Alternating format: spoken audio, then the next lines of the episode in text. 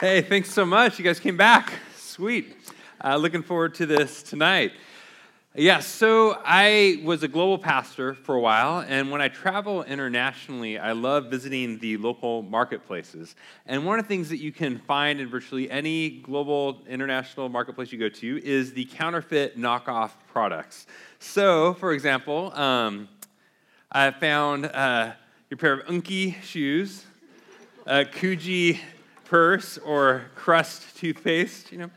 Uh, have also come across things like uh, the Microsoft Binbo's uh, uh store, Sunbucks coffee.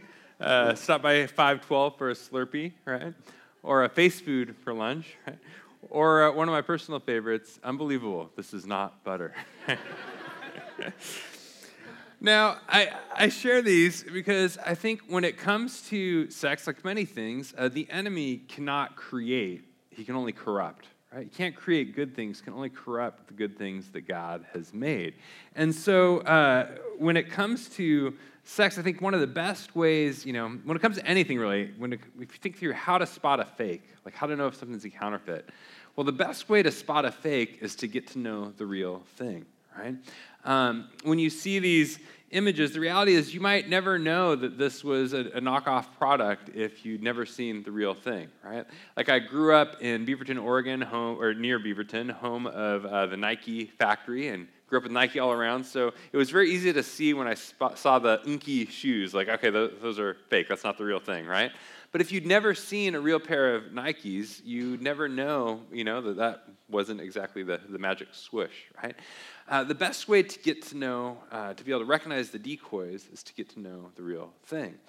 And I say that because often when it comes to conversations around sex, I think sometimes, unfortunately, as followers of Jesus, as the church, uh, we can be know, more known for what we're against than what we're for, right? Uh, and we can be more prone to say, like, hey, uh, just don't do this because God said, don't do the bad stuff, rather than actually getting to know the good stuff. And so part of the hope last week was to try and spend a little time looking at what's some of the positive vision that God has designed this thing to, to point to. And the idea was that sex can be an icon or an idol, like as an icon, a window through which God's designed this to speak to greater things and greater realities. Uh, God has designed this to, God has designed sexual union and marriage to speak to Christ and the church and the gospel. And it's when we get to know that greater reality that the distortions start to become more clear.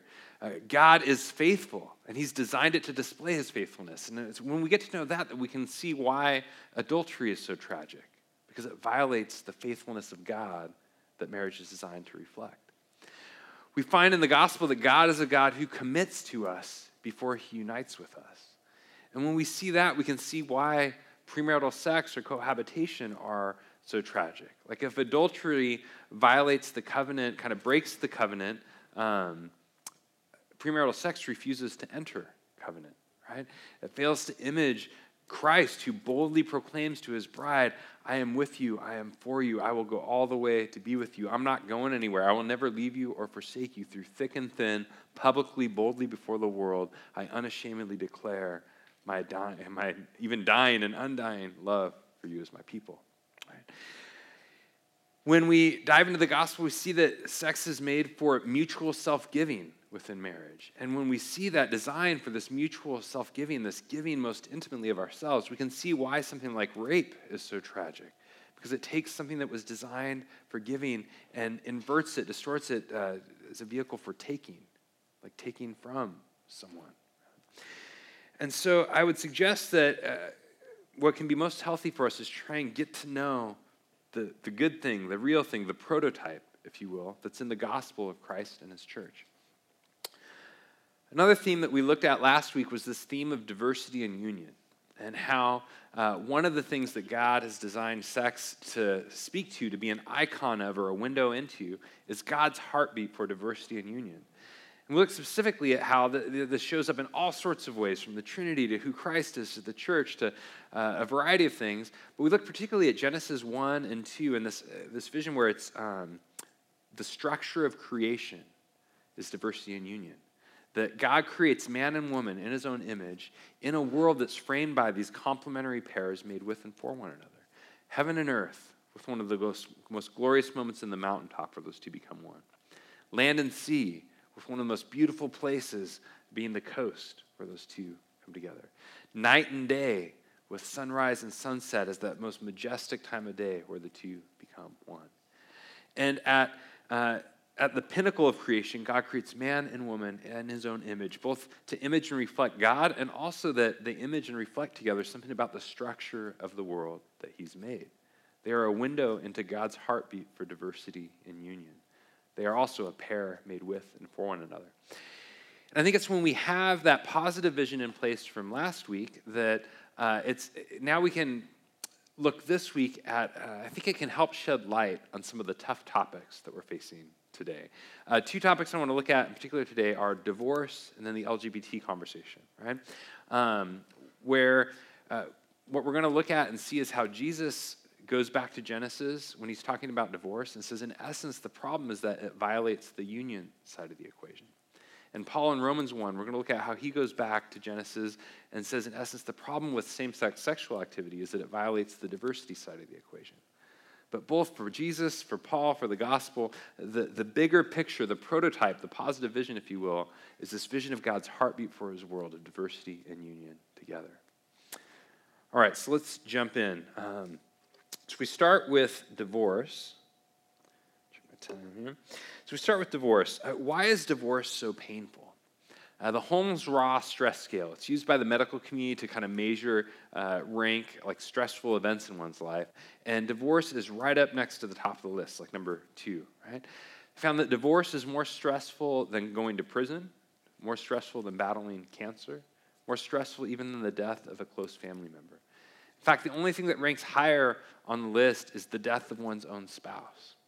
Which think about it for a minute. The, the only thing more painful than the metaphorical death of the marriage is the actual death of one's spouse. Right?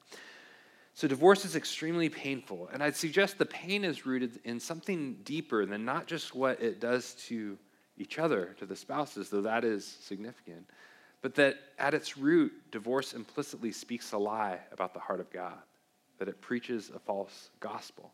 Right? When we look at what marriage is designed to convey, uh, it's interesting to look at how divorce violates that image.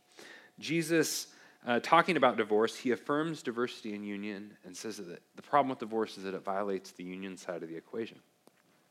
So let's look at Matthew 19.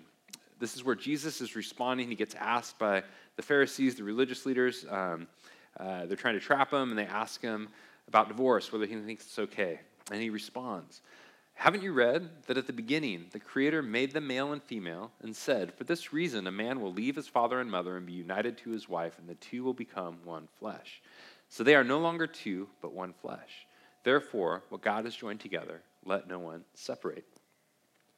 All right, a couple observations. First, notice how Jesus goes back to creation when he gets asked, he doesn't necessarily just go to the law and go like, well, no, it's not okay because God said it's not. Like, well, that's true. Uh, he actually goes even deeper and goes, it's not just in the law, it's actually rooted in the design and structure of creation. He refers to God as the creator. He points them back to at the beginning in creation. And then notice he quotes Genesis 1 and Genesis 2. That first quote where he says, made them male and female. He's quoting Genesis 1 there not just any part, but the climax of Genesis 1, the epic poem that comes at the climax of Genesis 1, where God created the male and female in his own image at the pinnacle of creation. And the next, he also quotes Genesis 2 and says, For this reason, man will leave his father and mother, be united to his wife, and the two will become one flesh. This is uh, the climax of Genesis 2 passage where it comes at the end of going, This is the logic for marriage and family and how, how all this works. So it's interesting. Jesus roots his response in the structure and design of creation. It's also interesting, he really only needs Genesis 2 to make his point, right? Like if he wants to say divorce violates union, he really needs the part about the two becoming one flesh. But he also affirms, he intentionally seems to go out of his way to also affirm the diversity in marriage in Genesis 1. This is male and female. Some would say today, like, Jesus never uh, speaks to gay marriage or things of that nature. And um, while there's some truth to that, there is a reality that it wasn't a live issue back in his day, right? Like, you don't tend to respond to things that aren't pressing topics or live issue that everyone takes for granted. 500 years before Jesus, 500 years after Jesus, in Jewish culture, everybody um, just knew it was wrong within the Hebrew worldview. But it is interesting that Jesus does proactively affirm the diversity of male and female as a part of the design within creation and the structure of creation that goes into sexual union. All right, so Jesus goes back to creation. Notice also how Jesus says that God is the one who actually unites the two and makes them one flesh. He says, therefore, what God has joined together. And that challenges the way I think we often think about marriage. Like, I've officiated a lot of weddings, and usually, I mean, don't we get married, right? Like, we order the flowers and the caterer and get reserved the ballroom and, and all that. But, and all that's true, and yet there's this reality that Jesus sees his God and God, his Father, at work in marriage as actually uniting the two and creating a true union. He says they're no longer two, they're actually one flesh. There's a true union that God affects here. I often like to tell couples when I'm officiating a wedding, like, I'm just a stand in, like a representative here, that ultimately it is God officiating the wedding, of bringing you to in your covenant, and that you're going to consummate in union together. He's bringing you together to make you one. Uh, that the uniting of bodies is intended to be embedded within the uniting of lives as one.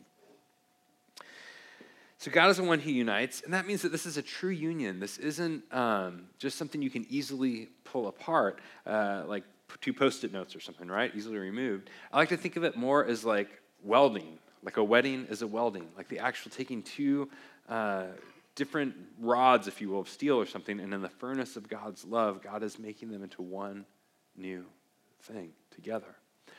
Or we could also think of the foundation of a home, where maybe the cement and the rebar and the different things, the materials, they arrive separately, but then when the foundation is poured, they become one. And you can't just remove the pieces of something that's truly become one without fragmenting or fracturing the pieces. Right?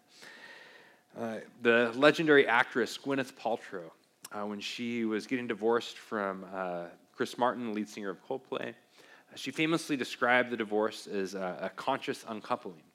Um, she's like, we're not getting a divorce, we're getting a conscious uncoupling. And one can empathize with what she was trying to get at. She's like, dude, we don't want to treat each other with venom and vitriol and cruelty the way often happens in divorces. We want to lift each other up and care for our kids and all. And we, she said, you know, we believe this can essentially be a good thing if we just treat each other well in the process. Uh, but the reality is, it doesn't work that way. Like, marriage, union, sex, all this, we're not like IKEA furniture where you can just kind of unscrew the pieces carefully and everything will be okay if we do it carefully, right? When I've walked with couples who've gone through divorce over the years, I suggest the image that comes to my mind more is if you've seen the cl- classic movie Office Space and the scene where the guys are all taking a sledgehammer to the office printer or whatever, you know? But that's the way most couples I know describe it. It's just this agonizing process that feels like destruction. And indeed, Gwyneth Paltrow, years later in an interview, she said, you know, actually, years later, that was the most traumatic, that was the most painful experience I'd ever, I'd ever been through. So there's something painful when that union gets violated, gets broken. And, uh, and Jesus says here that in essence, divorce shatters the icon, that it takes this thing that God has created, this union, and it renders it asunder. And I think part of the reason it's so painful is, again, yes, what it does to each other's spouses, um, and the impact it can have on kids, but even more so that the window, it speaks a message, a false message about the gospel and the world that God has made, the structure of creation that God has made. I think kids often get this better than their parents. Uh, let me read. This is uh, from something I'm writing right now, working on. Uh, I think kids often get this better than their parents. When mom and dad talk about divorce, they tend to focus on the logistics who gets weekends and holidays, how to cover childcare and coordinate school drop offs, finding the best counselor, and constructive activities to rebuild normalcy. But children are more perceptive. They often reach for words to describe something deeper, something tumbling beneath the surface like Leviathan. The union that brought them into existence is unstable, precarious, dissolving. Something more foundational is crumbling in the ground beneath their feet. A rupture rippling through the rafters of the ceiling overhead, a crack fissuring through the heavenly skies as the universe unravels around them. And they're right. If marriage is an icon of creation, a stained glass window into the cathedral of the world, then divorce displays an architecture built for collapse, a universe where detachment, dissolution, and disintegration have the last word. A house divided against itself cannot stand, and a crumbling couple images the collapse of our cosmic home. It is a blueprint for a world where division has the final say, where togetherness yields to separation, communion gives way to isolation, and we wind up alone at the end. Divorce is an icon of hell. So, I think once more, when we see the beauty that God has designed sex to speak to in marriage, we can see why it's so painful when that gets rendered asunder. And yet, there are circumstances where divorce is permissible. Jesus goes on to talk about um, uh, adultery, cases of adultery, and uh, churches, many churches would often point to you know, what's often called the three A's. So, uh, adultery, abandonment, and abuse as circumstances in which divorce may be permissible.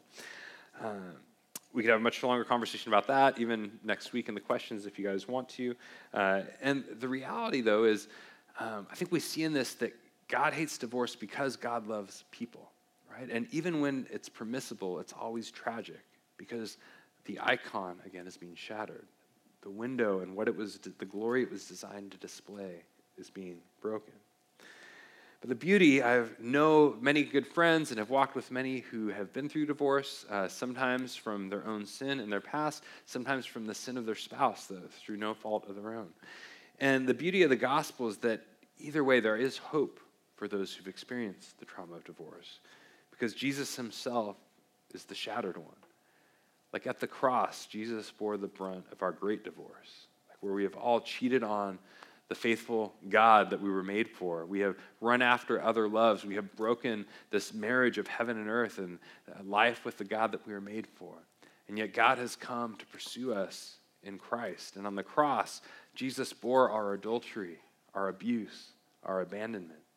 He took it all upon himself. As the icon, the image of God, he allowed himself to be shattered in order to be united with all of our fragmented, broken pieces and to gather them through the power of his resurrection back in union with him, restored and made whole. So, divorce, uh, as brutal as it is, in Christ, it's not a dictator that can define your identity when Jesus is your deliverer who emancipates your destiny, right? So, there's hope in the gospel. Part of the hope, though, tonight is to just say when we see this diversity and union, this image of what, what, how God has designed this and what He's designed it for, uh, we see part of the reason that something like divorce can be so painful. All right, well, let's move now uh, to our next topic. There. All right, so it's time for everybody's favorite dinner table conversation gay sex, right? Uh, now, the LGBT conversation is loaded today. You know, uh, it's controversial, probably one of the most controversial conversations in the church, and many of the voices out there are holding megaphones. So I think before we jump in, there's a few words that are in order. Uh, first, especially is to say that if you're gay, you're loved. Right? So if you're here tonight and you uh, find yourself attracted to the same sex, the most important thing first and foremost that you need to hear is that Jesus loves you, is for you. Uh, his posture towards you is one of radical embrace. Like the cross shows how far he's willing to go to be with you, like all the way, right? And uh, you are created in the image of God with dignity and value and worth, and there's nothing that can take that away. Uh, you have tremendous gifts and talents to contribute to the life of God's kingdom and his people. Uh, and so that's the first thing that definitely needs to be said. And so, second, if you're straight, don't hate, right? Like, there is no venom in the Savior's veins. Like, Jesus calls us to lay down our lives for his world and a world that he loves. Um, and it's been tragic and heartbreaking for me to know family and friends who have experienced um, extreme uh, poor treatment, you know, really, really just vicious treatment, and sometimes from the hands of Christians, uh, being called dehumanizing names, being spat upon, being kicked out of their homes, even just for trying to wrestle with uh, their attractions and what that means for them. So if you're gay, you're loved. If you're straight, don't hate. And third, I think it's helpful for us to just kind of clarify language, right? So, what do we mean when we're talking about homosexuality? Uh, one of the reasons I don't like using the term a ton is that it can be really ambiguous, right? Um, are we talking about desire, that someone finds themselves attracted to the same sex? Or are we talking about identity, that someone identifies uh, as gay or lesbian and makes that a part of their identity, who they are? Or are we talking about action, same sex sexual activity, men having sex with men or women having sex with women, right? Um, people use the word homosexuality, and there's often a lot of different associations in areas like that that they have. Uh, the first two areas are really important desire or identity, like attraction, desire or identity. Uh, and we can talk about that more next week in the Q&R if you guys want to. But for tonight, what I want to focus on is the third realm of just action. trying to go, many people struggle to know, okay, I kind of know that the Bible teaches or Christianity says, like, you're not supposed to have sex with someone of the same sex or gender, right?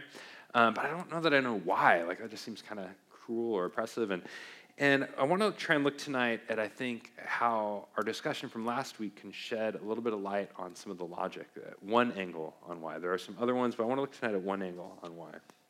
And I want to do so by looking at Romans 1. So we're talking about action men having sex with men, women having sex with women, and why I think the Bible says it's off limits, right? Uh, Romans 1 is the most famous passage in the Bible on this topic. It's. Uh, even though it's only a few verses long, it's the longest with the most graphic kind of detail and all. And so, what I want to do is start by just kind of looking at these verses in question and then zoom out to see how they fit within the broader structure of Paul's argument in Romans and what he's talking about. All right, so chapter 1, verse 26 to 27. Paul says, uh, Because of this, God gave them, or humanity, he's talking about the nations, the Gentiles, humanity. It's because of this, God gave humanity over to shameful lusts. Even their women exchanged natural sexual relations for unnatural ones. In the same way, the men also abandoned natural relations with women and were inflamed with lust for one another. Men committed shameful acts with other men and received in themselves the due penalty for their error. All right, so pretty straightforward and graphic, right? Men are hopping in the back seat with other men, women are rolling in the hay with women. It's explicit, graphic, right? Uh, but notice at the beginning, Paul says, because of this. Because of what? Like, what has just happened in Romans 1 that helps lead into this? What's the bigger structure of the passage here? I think it's crucial that we zoom out and see this. Um, well, a couple observations. First off, when we zoom out, Romans 1 is saturated in creation, like creation language, creation imagery. It's, uh, creation is clearly the context for this passage. So, for example, Paul, just earlier, a few verses before, he refers to God as the creator who's been revealing himself since the creation of the world. And yet, our problem is that we have worshiped and served created things, he says, rather than the Creator. So, creation is clearly kind of the canvas that Paul is painting this Romans 1 picture upon.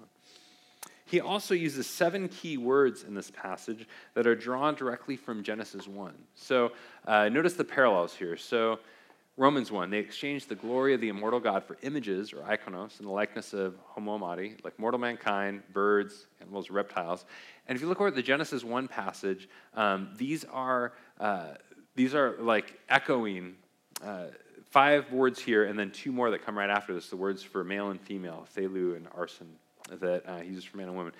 Like, Paul's going bam, bam, bam, bam, bam, these seven words right in a row uh, that he's echoing immediately from Genesis 1. Now, in Jewish literature and the Bible, you find this a lot. This was a Jewish way of almost like quoting. It would be like a politician today saying, I have a dream, right? And immediately everyone's mind goes to Martin Luther King and his famous speech. Everybody knows what he's talking about, whether or not he explicitly says. In the words of Martin Luther King, right? Similarly, here, uh, this was a way of echoing and allusion and, and drawing allusions to the Old Testament here. Okay, so another way that Romans 1 is saturating creation, uh, creation is the context here, is in Paul's use of the language of natural and unnatural.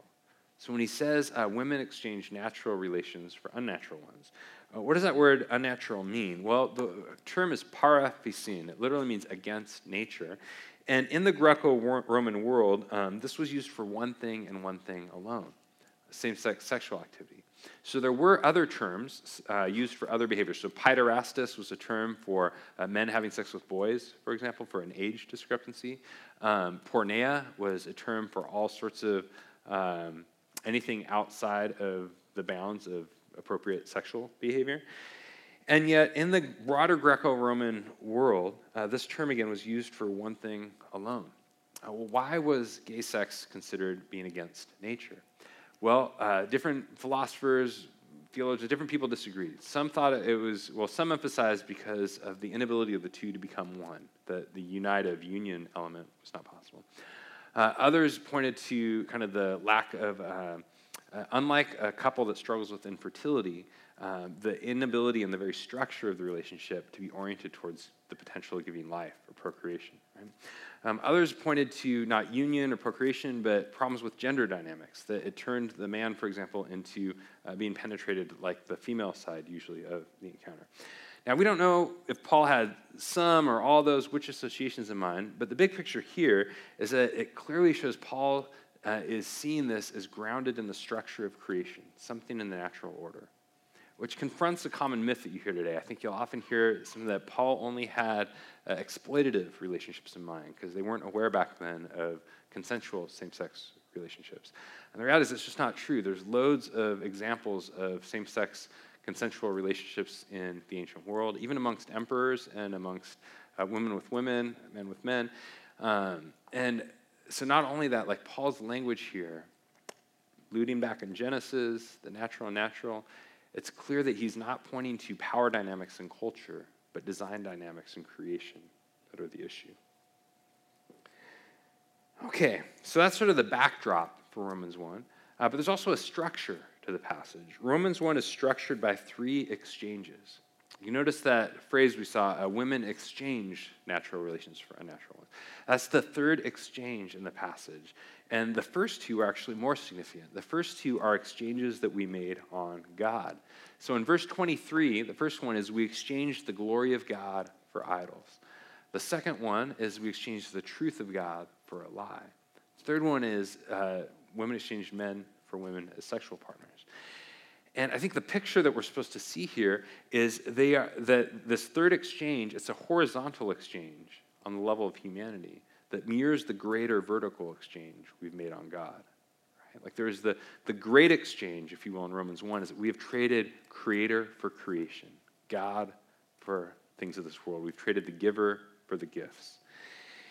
And when we look here, we also see again creation in the backdrop. So, verse 23 says, They exchanged the glory of the immortal God for images and likeness of mortal mankind and birds and animals and reptiles. Now, uh, I think this is clear echo allusion again to Genesis 1, because if you think back to what we're, we were created in the image of God, basically to image his glory into the world.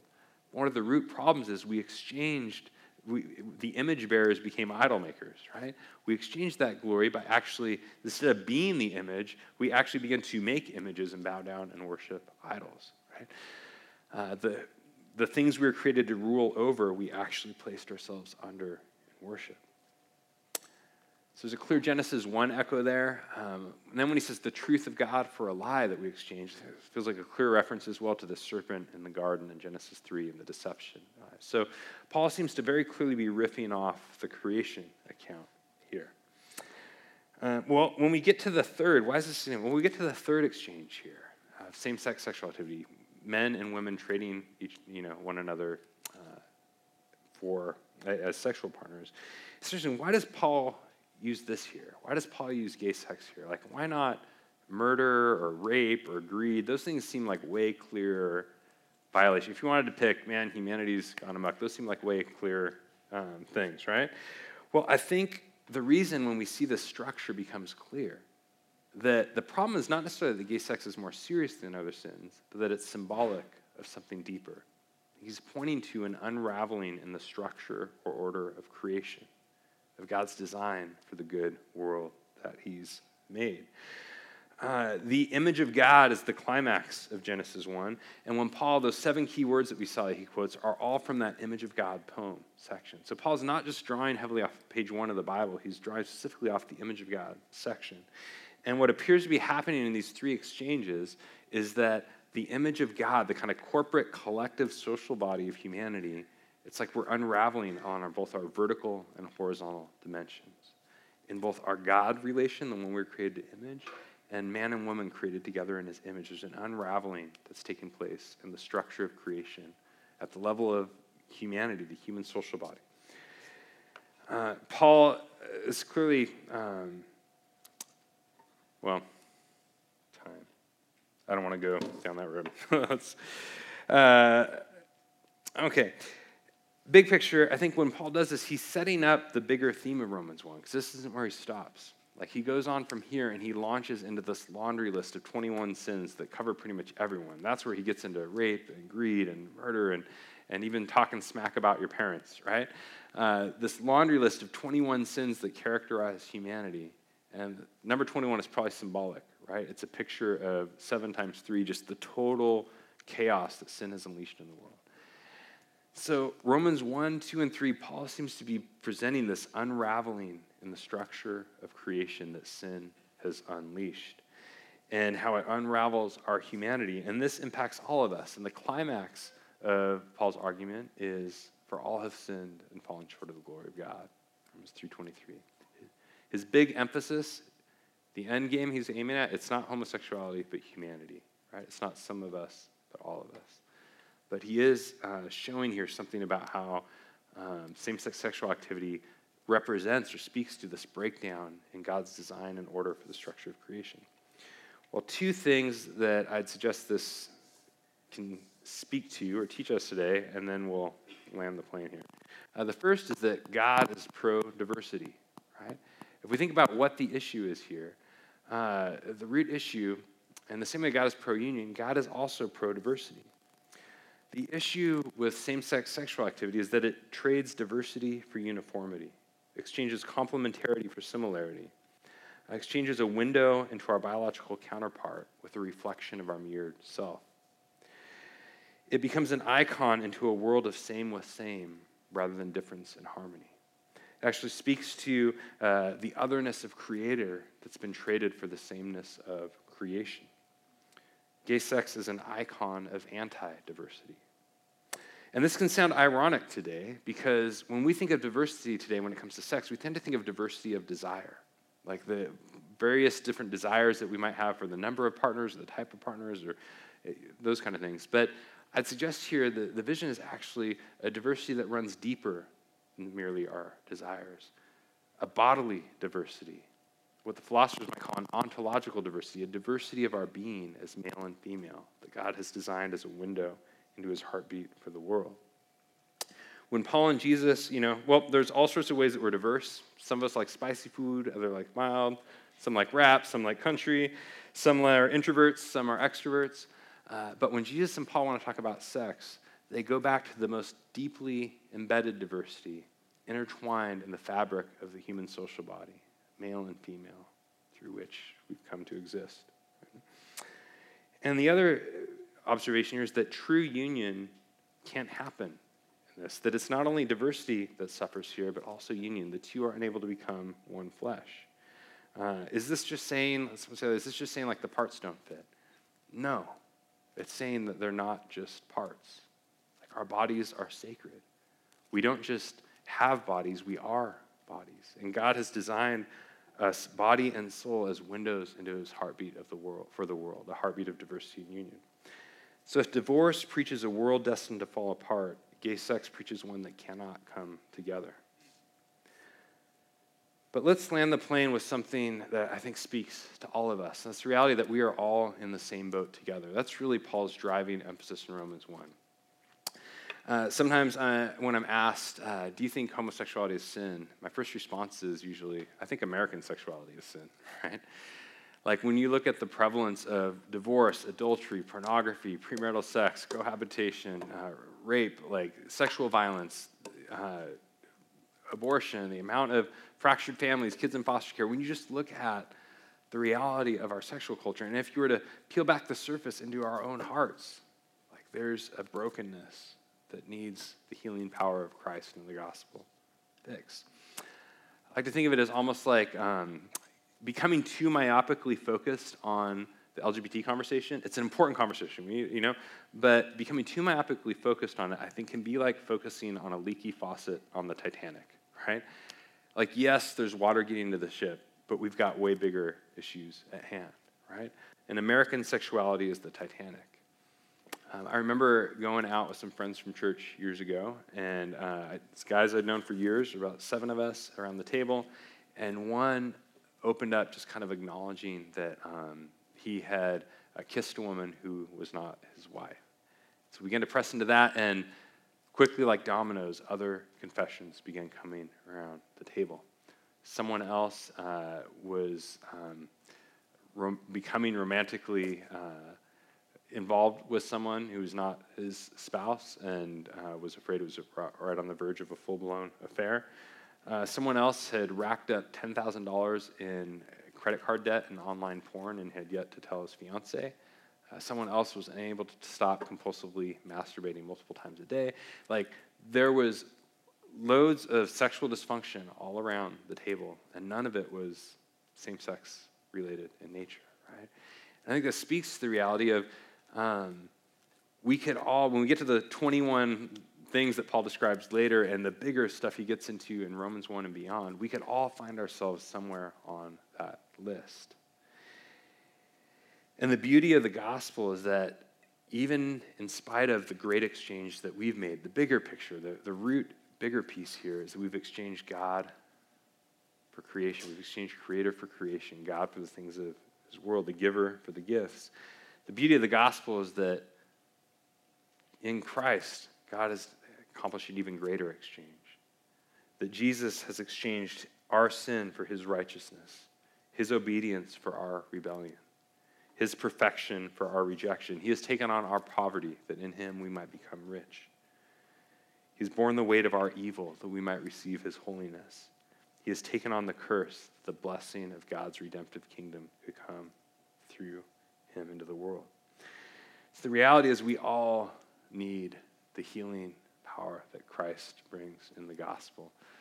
And we all find ourselves broken at the foot of the cross. And I think uh, what this means is that we can, on the one hand, that we can pursue, for those of us who love and follow Jesus, we can pursue a life of holiness, whether in our singleness or in our marriage, that we can devote our sexuality to Jesus and seeking to live faithfully to Him as our ultimate King and Lord.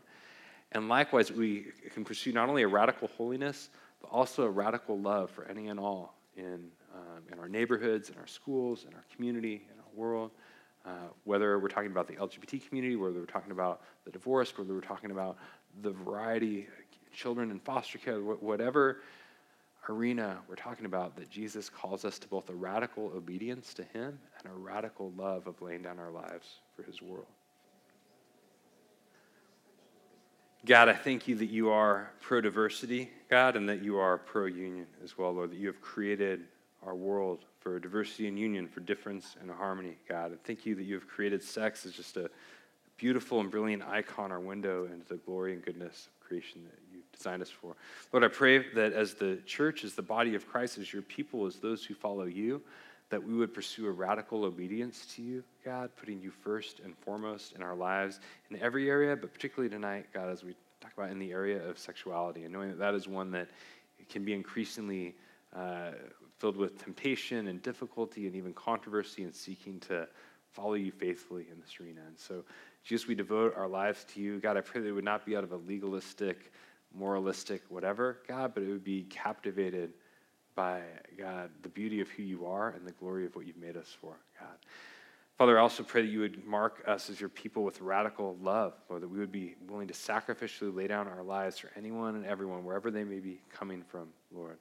So that's what you have done for us. And so, Jesus, thank you at the end of the day that you have, uh, you became the shattered one to pull our broken pieces back together at the cross.